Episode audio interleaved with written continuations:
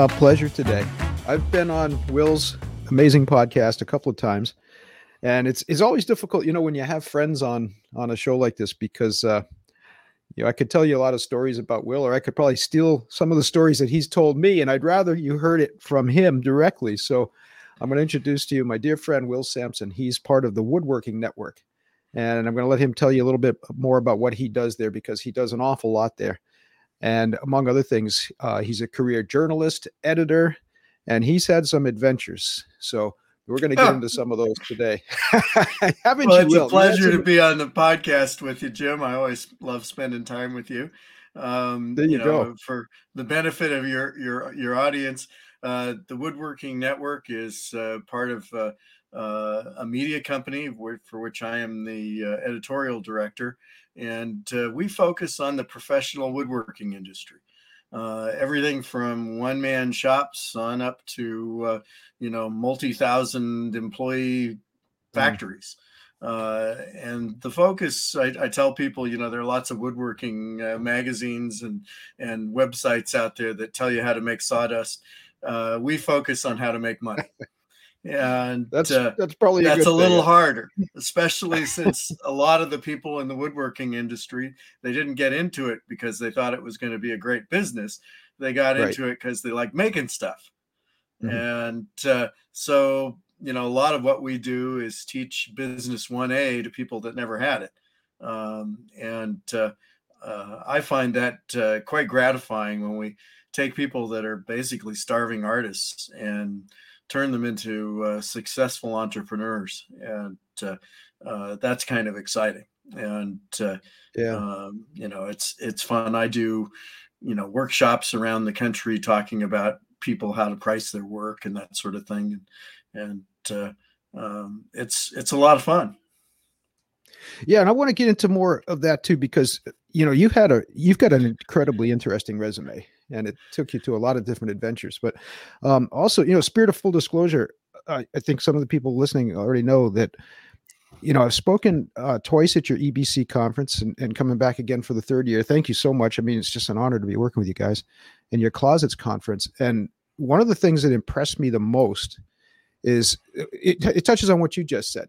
A lot of these folks, even the folks that are running big, most of the folks that are running big operations that I've met at your events, started right on the front lines. I mean, and like you said, it was it's a it's a vocation of passion, isn't it? I mean, they wanted to make beautiful things, and uh, one thing led to another, and and for a couple of them, uh, it felt like it to them anyway. All of a sudden, they're running a big organization with with offices, uh, some of them in multiple countries.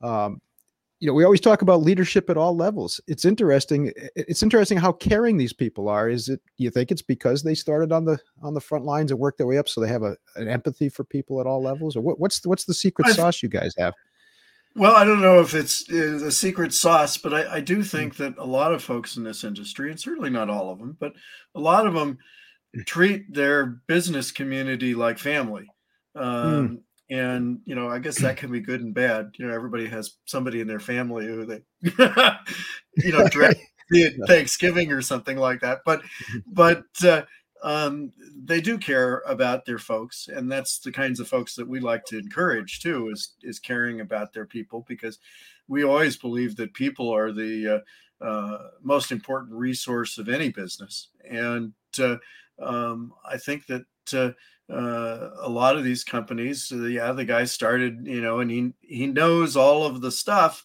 because he started at the bottom.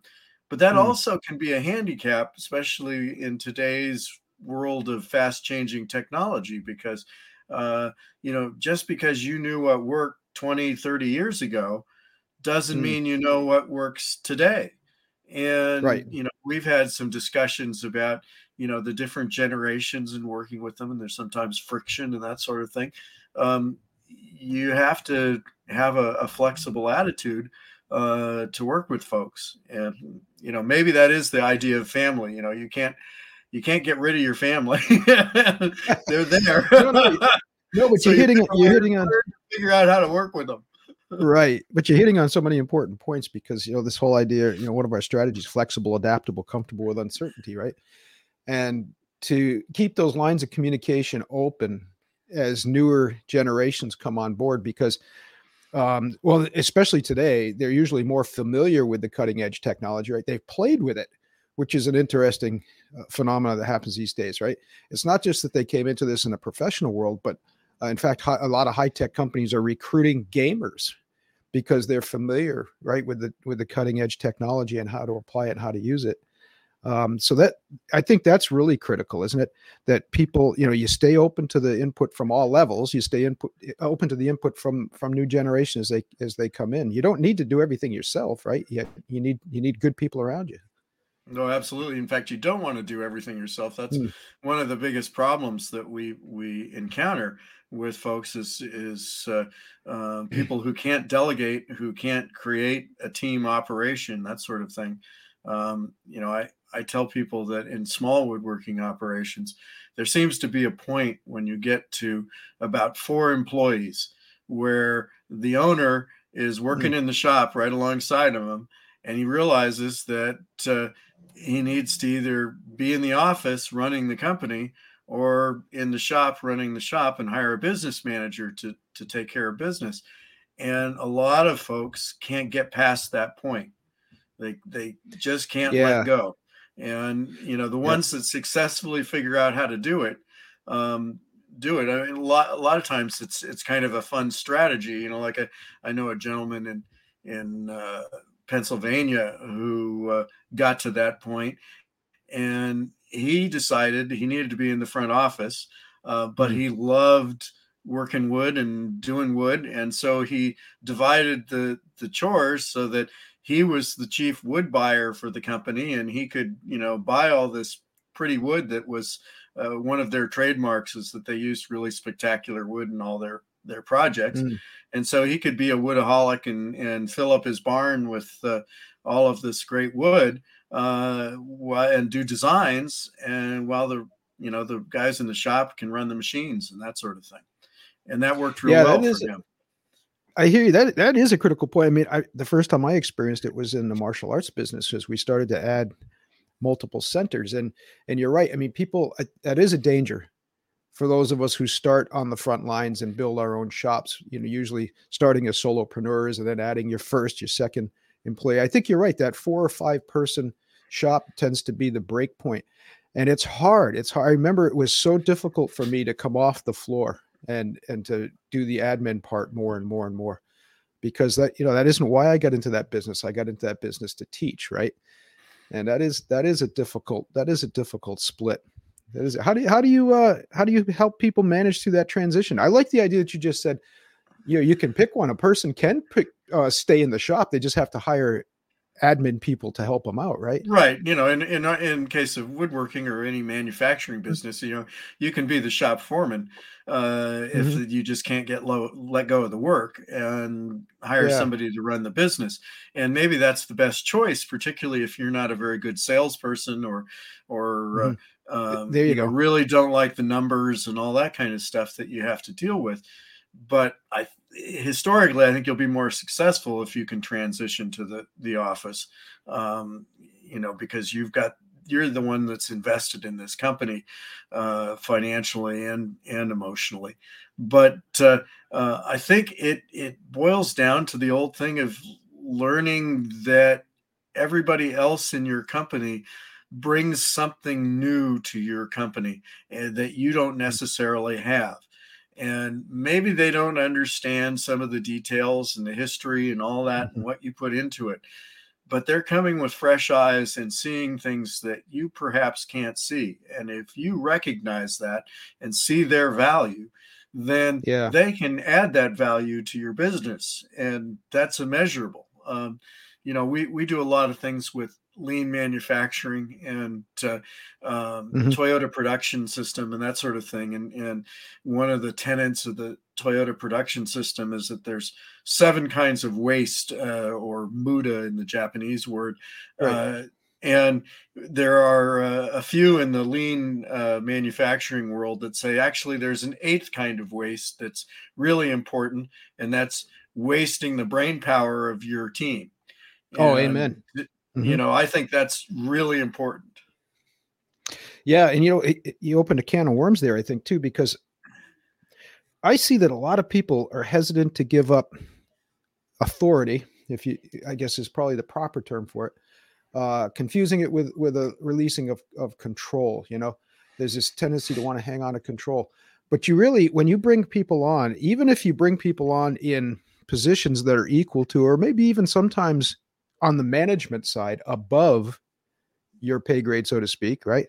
Um, you're still not relinquishing control. Ultimately, it's still your company, and you're not abdicating responsibility. Ultimately, it's still going to be your responsibility. I, I think it's beautiful when people can uh, can let go. Um, you know, one of my core beliefs is that power, and I think to a large degree to authority, it only expands through sharing.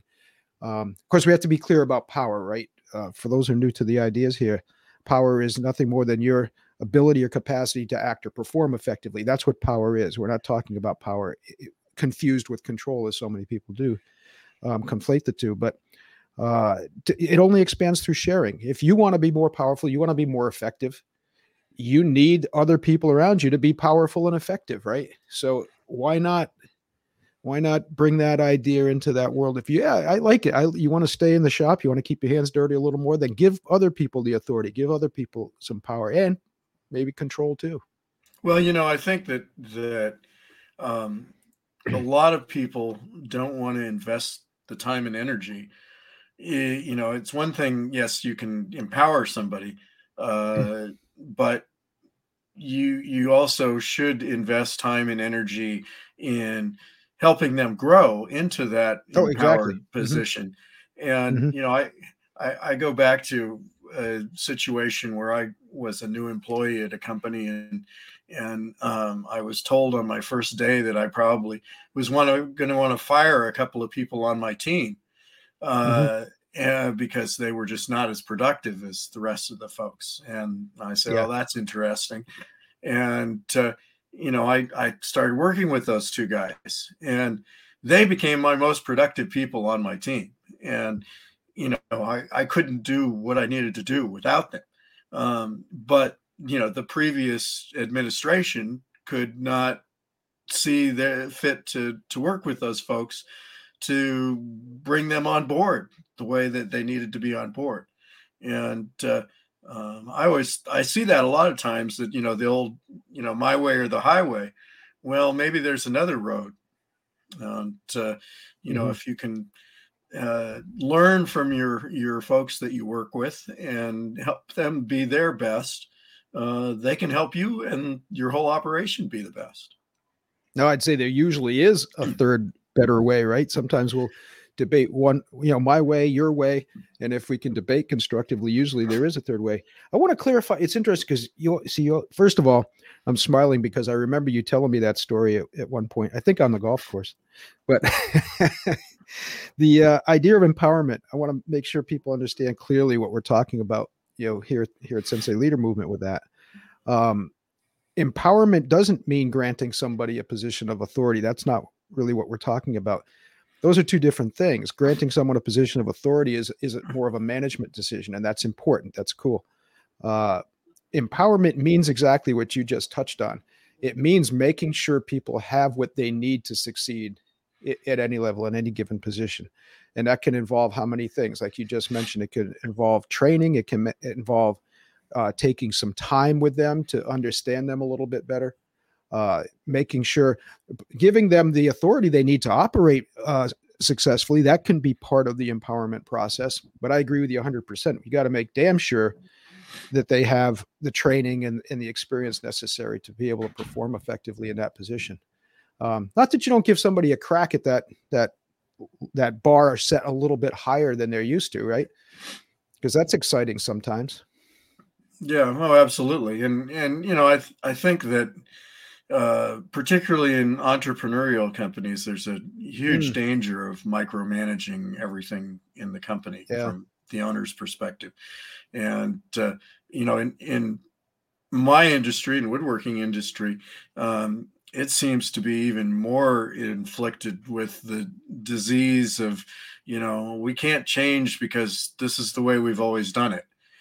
the most dangerous uh, words in the English language. Yeah, right? absolutely. and and uh, um, you know that's that's really bad. Um, you know, especially in the world we live in today that is so yeah. dramatically changing, you know, on a daily, hourly basis yeah. uh, with technology and how mm-hmm. things are marketed. You know, I was at a, uh, uh, just last week, I was at a uh, uh, new product launch at uh, a European power tool company at their you know, American headquarters.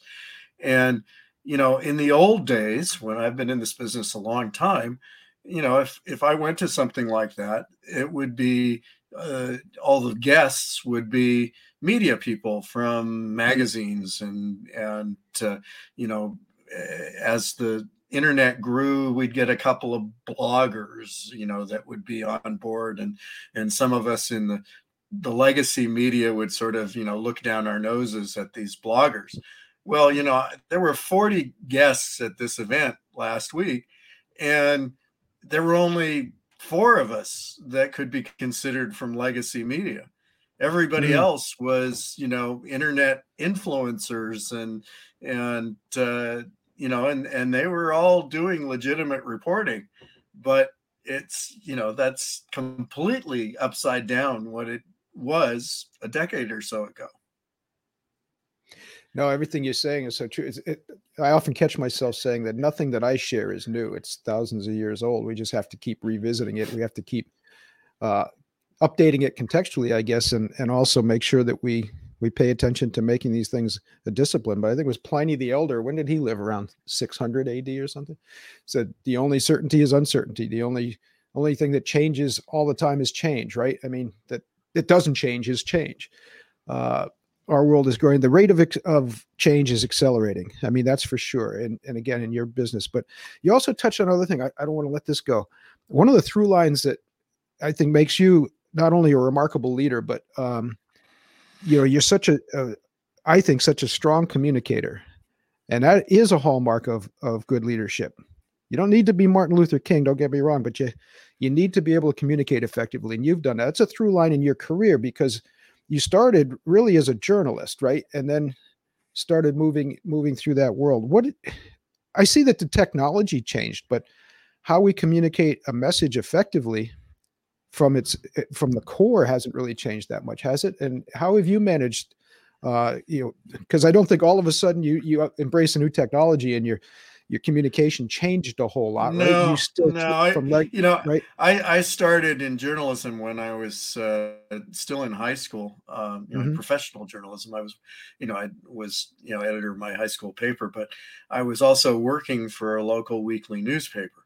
Um, mm. And, uh, uh, you know, all through everything that I've done over the years, um, it, it, comes down to me to t- two things. I tell I tell people, you know, on the business side, all of life is selling, and on the uh, mm. uh, the life side, you know, if you're trying to convince somebody, the best way to convince people is to tell stories. Mm. And I'm a storyteller, and I collect stories, my own and and ones that I've heard, and share them to make a point. and i always think that those kinds of you know telling a story makes something more real than just saying well this is what you got to do you know because i say so or yeah whatever you know um, so regardless of you know whether i was in you know newspaper industry for about 20 years and then went over to magazines and now i'm you know basically mixed media and you know we do uh, a lot of events which you've participated in, and we do, uh, you know, conferences and and uh, online stuff and a couple of magazines, and and we're always looking at new possibilities. So, uh, you know, and the technology is is allowing that these days, but. Mm-hmm. It still gets down to most of what we're doing is sharing stories. That's a that leads to one of the few questions I actually prepare. Remember, I, I, don't I don't like to come at these these uh, conversations with a lot of prepared questions, but because you have so many great stories, what can you share at least one um, that really touched you? You know, in regard to how somebody responded as a leader, especially to to a, a crisis situation. You know, one of the things that was so impressive, especially at the last last EBC conference, was listening to people's stories about how they got through the pandemic. I mean, uh, you know, most of those companies got through and survived and, and did okay. Some of them had remarkable successes in the middle of all that chaos. And there are very few industries that were impacted as much, uh, you know, by that that situation as yours. Um, for one thing, I heard a lot of stories from leaders who said their products uh, were not as necessary to people as other products were, so they had to manage that. And of course, the supply chain and the manufacturing disruptions were absolutely catastrophic to the folks that you work with. And yet, some of them came out of that with amazing, like I said, amazing success stories that they actually moved their companies forward.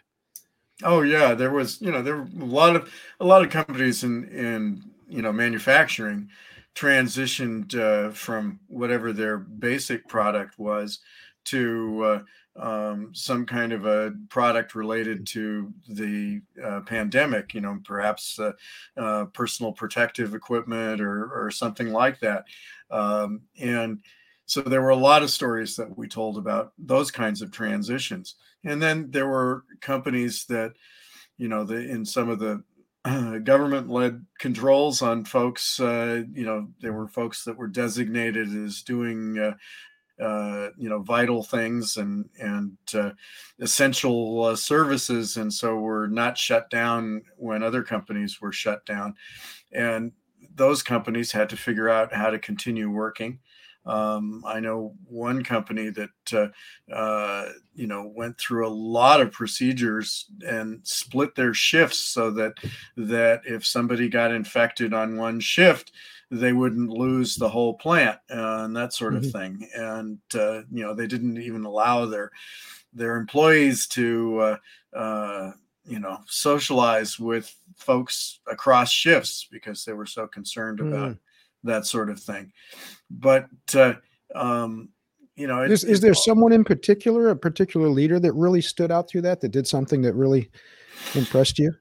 Well, there were so many different ones. Um, you know, there's a, a gentleman uh, in in Canada who uh, writes a lean manufacturing column for us, Brad Cairns, and uh, he, besides being a lean consultant, he also runs a door plant, makes you know cabinet doors.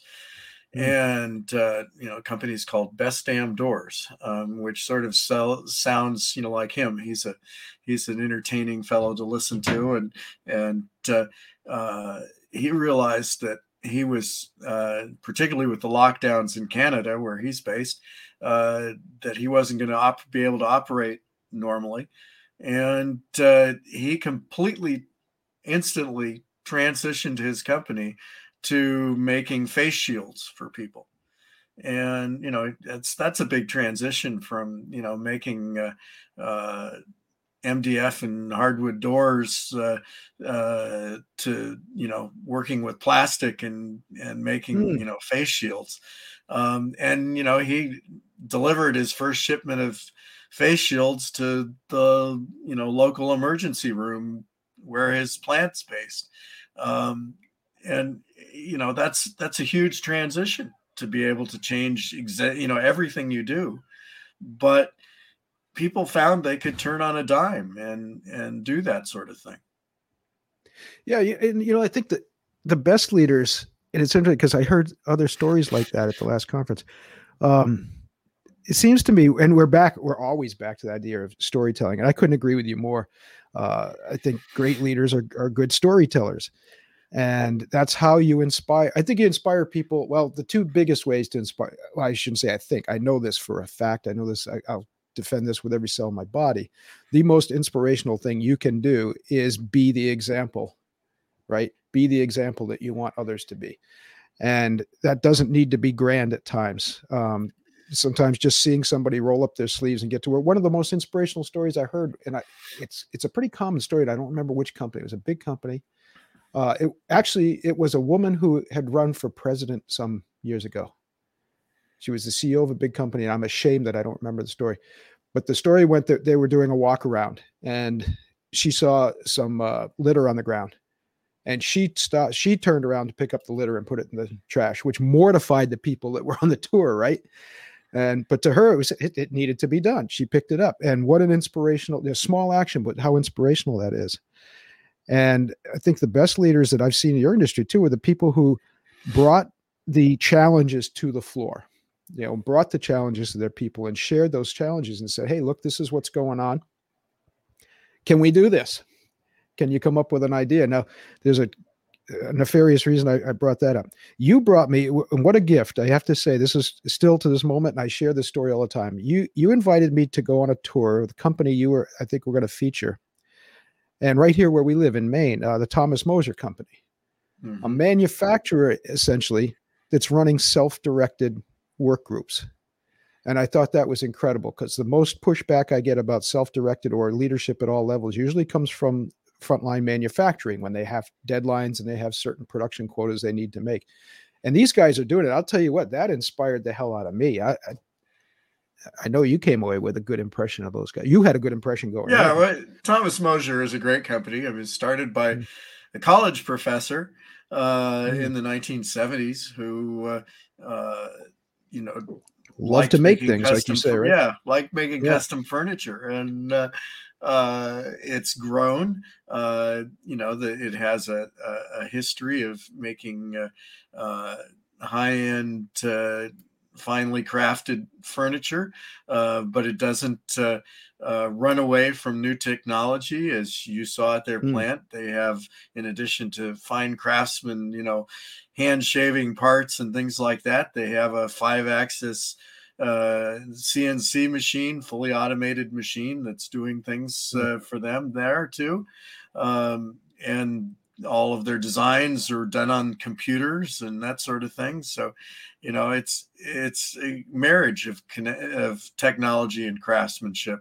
Um, and and I think that that you know uh, Mr. Moser, who is is now up in years and not really active in the, in the business anymore, although he still maintains a shop there in the right. plant uh, to work on prototypes and projects.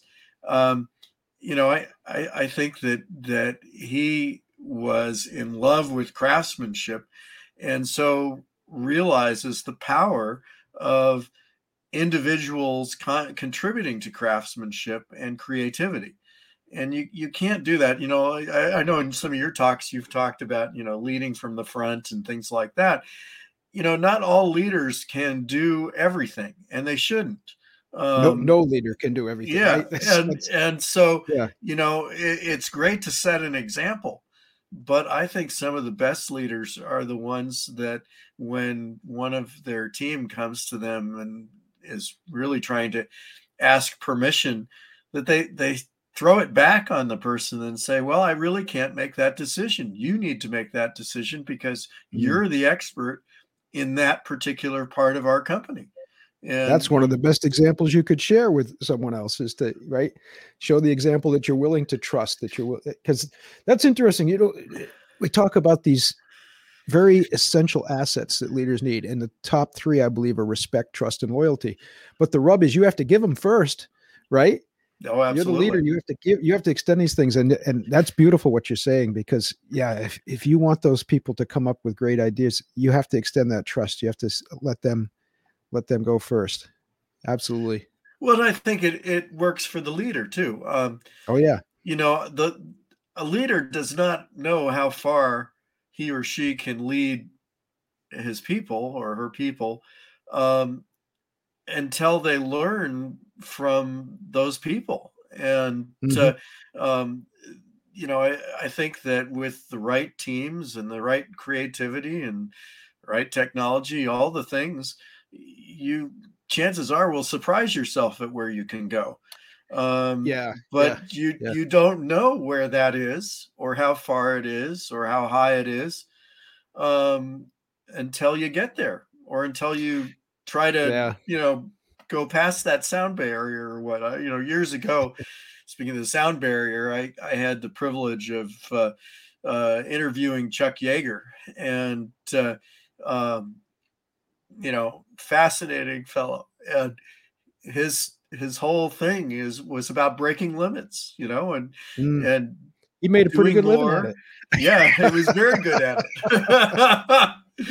and, you know, and uh, uh, that's something that that you know you too too many people I think get stopped or slowed down by limits that they impose on themselves. Uh, no, I, I, hear you, and I, I, think a lot of times it, com- it, comes out of fear. I know in in our workshops, um, the pushback to this idea usually is, well, that other person might make a mistake, and I'm responsible for it. Well, yeah, and you know what? You're going to make mistakes too. You know, and we need to have not foolish risk, but we need to be able to take calculated risks, and we need to trust people, and we need to support them through mistakes, creative mistakes. Isn't it Bill Gates? It's I think in his uh, in his lead design teams at one point he he's famously said that they need to make nine, and he's talking catastrophic mistakes, nine ideas that come to the table that are that are going to be complete abject failures. They're not going to go anywhere.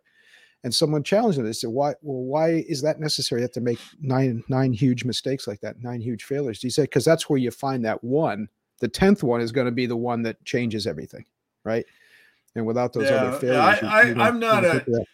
I, I think failure is is something probably not as those right that ratio has to change in woodworking, right? yeah, well, you know, there's a lot of a lot of factors yeah. there, but yeah, you know, I, you don't want to waste. I, go back wood. to to uh, uh, one of my favorite quotes from Henry Ford, which is, uh, "If you think you can or you think you can't, you're right." You're right either and, way. Right? You know, mm-hmm. it's I, am less concerned about the making the mistakes; they will happen. But I'm mm-hmm. I'm more concerned about the the lost potential of somebody right. who who figures out, well, this may not work, and so they're not even going to try. And, or they leave they go know, someplace else where they'll be nurtured right i think all those those talks about like the bill gates thing and and you know failing nine times or whatever you know, and, and somebody likes to quote, you know, how many times Abraham Lincoln failed before he succeeded and that sort of thing, mm. or Thomas Edison. Uh, and that's true, but they didn't see those as failures so much yeah. as learning experiences. Okay, I found out that this way doesn't work. So exactly, let's exactly. keep going. They, and right. where is they, the their goal way? wasn't yeah, their goal wasn't to fail. We should clarify right. that. Right. Whereas, the goal is you know, the way those stories are told too much, yeah. I think it's, you know, particularly the from the venture capital folks who are, yeah. you know, I'm looking for a guy who's failed a few times. So, you, you know, you want to make sure I, they're failing constructively, not, not, yeah, failing, failing, up, you know, right? yeah, yeah, yeah, yeah. There's a, right. There's a difference between, uh, bravery and stupidity there, right? Courage yeah. and stupidity. yeah. Hey, let's step outside. I know, you know, your focus now is the woodworking world, and it's a fascinating world for people that don't know about it. I really encourage you to go on and find out more about Woodworking Network and their different publications. And I find that a lot of the material you you share, uh, while a lot of it is obviously it's it's specific to that to that industry, um, your your the challenges that your folks face and whatnot translate very nicely to to other industries too. So I think people would be well served by looking you up. Um, but let's step outside of that for a second. And because you have, like I said, you have so many adventures. And this is, I know it's been too long. This is the first time you're on. It's not going to be the last time. Um, how about outside woodworking, just in the world in general? Um, who's a leader that that particularly impressed you in your life that you may have had contact with, and and exactly why did that person impress you or leave a good impression on you? Oh boy! Um, and it doesn't have to be anybody famous. I always it's always interesting when I ask that question that sometimes people think, oh, I got to come up with somebody famous. And I'm always impressed when they come up with a gym teacher, you know. well, you know, a, a gentleman that that mentored me in in my woodworking career. Um, uh, he's passed on now, but uh, Jerry Teague was his name. Uh, it, I will never forget the day that he hired me because he was, you know, looking over all my clips and and I had basically uh, applied for a job that didn't exist. Um, you know, I was looking to move on from where I was, and I had sent out a bunch of uh, cold call letters to various places, uh, um, not chosen for any particular reason other than probably a geographic region kind of thing. And I was looking to move from from a, a weekly newspaper situation to a daily newspaper, a small community daily. And uh, um, Jerry, you know, answered my letter and invited me to come over for an interview. And um, he looked at my clips and we had talked and all that. And, and he, he told me, well, you know, you probably could get a copy desk position on a, a fairly good size daily. And we're, we're just a little uh, feisty little paper here. But, you know, what you would get from coming to this paper is that you would get to learn the trenches. You would be, you know, doing all the stuff and get a huge amount of experience hands on uh, that would make you better when you do go to that, uh, you know, senior editorial position or something somewhere. And that was true for a large extent of the time that I was there. I learned a lot from him we crossed swords a few times too, and uh, uh, but he was great, and uh, um, we had uh, uh, some great times uh, until he told the the boss that this was a hell of a way to run a newspaper. and I actually took I actually took over for him at the paper, and and for a oh, while wow. his, his wife yeah. thought I plotted his firing. Uh, you know, but but so it was oh, a little was a little tense there for a while, and, and then a few years oh. I, I, later I, I got to pay him back because I actually hired him to take over for me when I uh, left uh, a newspaper in Oregon and, and came to uh, the East Coast. But you know, it's so funny because that uh, you know I never know. That's the story because you told me that story before. That's the story I was hoping you'd share because I remember that making an impression. But you didn't tell me the rest of the story. You didn't tell me you got the guy fired. well, I didn't get him fired. He got himself fired. And I had nothing to do with it. But there uh. was a you there know, you there were some people that thought I because people knew yeah. that I was was fairly ambitious at the time. Yeah. And yeah. Uh, um, so you know, it's it, it, it was uh, a little tense there for a while. there you go. Hey, Will, thank you so much, and you've got so much more to share. I hope you'll you'll come back with us on on future episodes, and uh, maybe we can do a live live stream from the golf course. I don't think it'll help our game. well, it probably won't hurt it anymore. Me, I'm going to give you the last word. What what advice do you have for for leaders today uh, from your experience?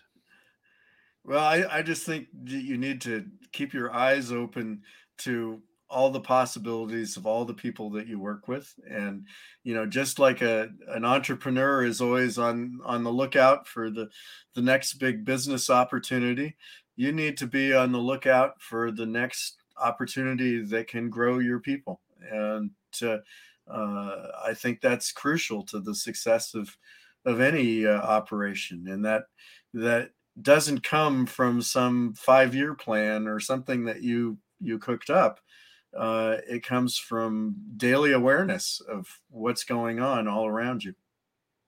That is perfect. We'll just absolutely summarize the uh, difference between management and leadership there, something we like to emphasize here. Will Sampson from the Woodworking Network. Thank you so much for being with us, and we'll we'll see you on the show again very soon. Thanks a lot, Jim. Always good to talk to you.